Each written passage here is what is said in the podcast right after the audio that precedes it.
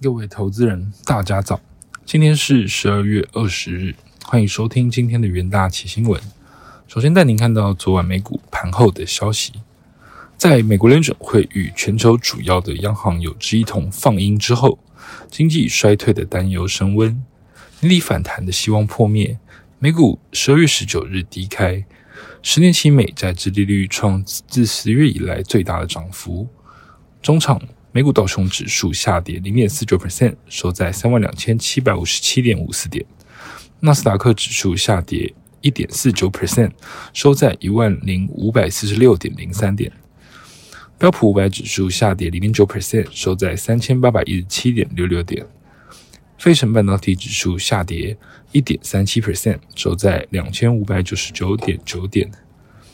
在经济数据方面。由于房贷利率和建筑成本居高不下，全美住宅建筑商协会数据显示，反映建筑商信心的美国十二月房屋市场指数出预料的下跌至三十一，低于十一月的三十三，也低于市场此前预期的三十四，创二零一二年六月以来的新低。该指数连续第十二个月下降，也是自一九八零年代中期来最为绵长的跌势。在震惊消息方面，市场情绪受到鹰派联准会发言的影响，仍然表现低迷。德国央行总裁内格尔受访则指出，升息带来的影响可能需要长达两年的时间才能生效，预计通膨要到二零二四年才会出现大幅的下滑。尽管整体衰退的阴霾笼罩。但在中国宣布放松防疫措施之后，中国高层近期还强调，明年将专注于提振经济，推动国际油价周一走高，带动能源股一枝独秀。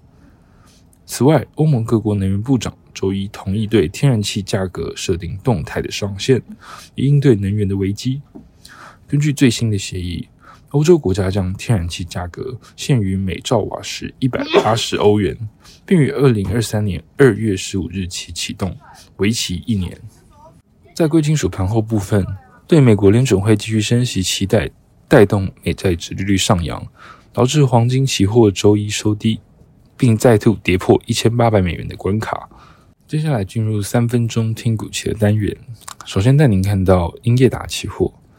虽然部分 NB 的需求仍然尚未恢复，但预期公司三大业务包含 NB、伺服器以及智慧装置等，二零二三年的营收将持续的成长。其中，二零二三年公有云渴望迎来较大幅度的成长，加上白牌伺服器需求强劲，渴望带动公司伺服器业务持续长红。伺服器业务在 CSP 业者强劲需求的带动之下。渴望带动伺服器出货量年增率维持在高档。十二月十九日，英业达期货上涨一点一八 percent，期价持续上涨，创近期新高。接下来看到长荣期货，由于终端需求疲软，加上产业新交船运能供给增加，拖累近期运价持续下跌。上海航运交易所十二月十六日公布最新的上海出口集装箱运价指数，运价连二十六周下跌至一千一百二十三点二九点。较上周下跌十四点八点，跌幅为一点三 percent。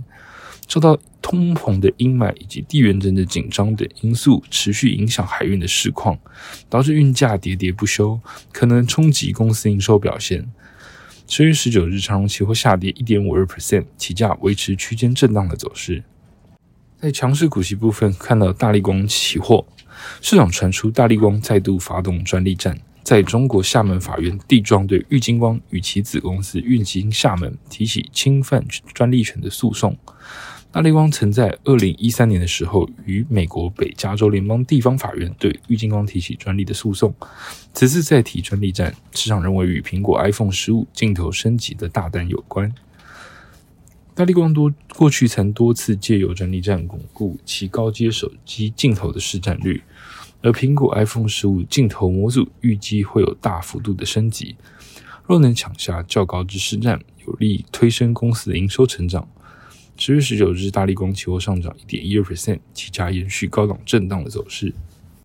最后，弱势股期部分看到华硕期货，虽然二零二二下半年 Intel、NVIDIA 与 AMD 等厂商陆续推出新产品，但受到 WFH 降温。俄乌战争以及高通膨的影响，消费性电子需求放缓，导致供应链持续进行库存调整，拖累华硕各项产品之出货量以及营收的表现。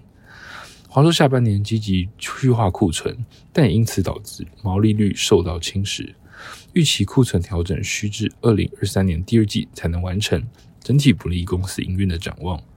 十二月十九日，华硕期货下跌零点三八 percent，期价维持震荡走跌的格局。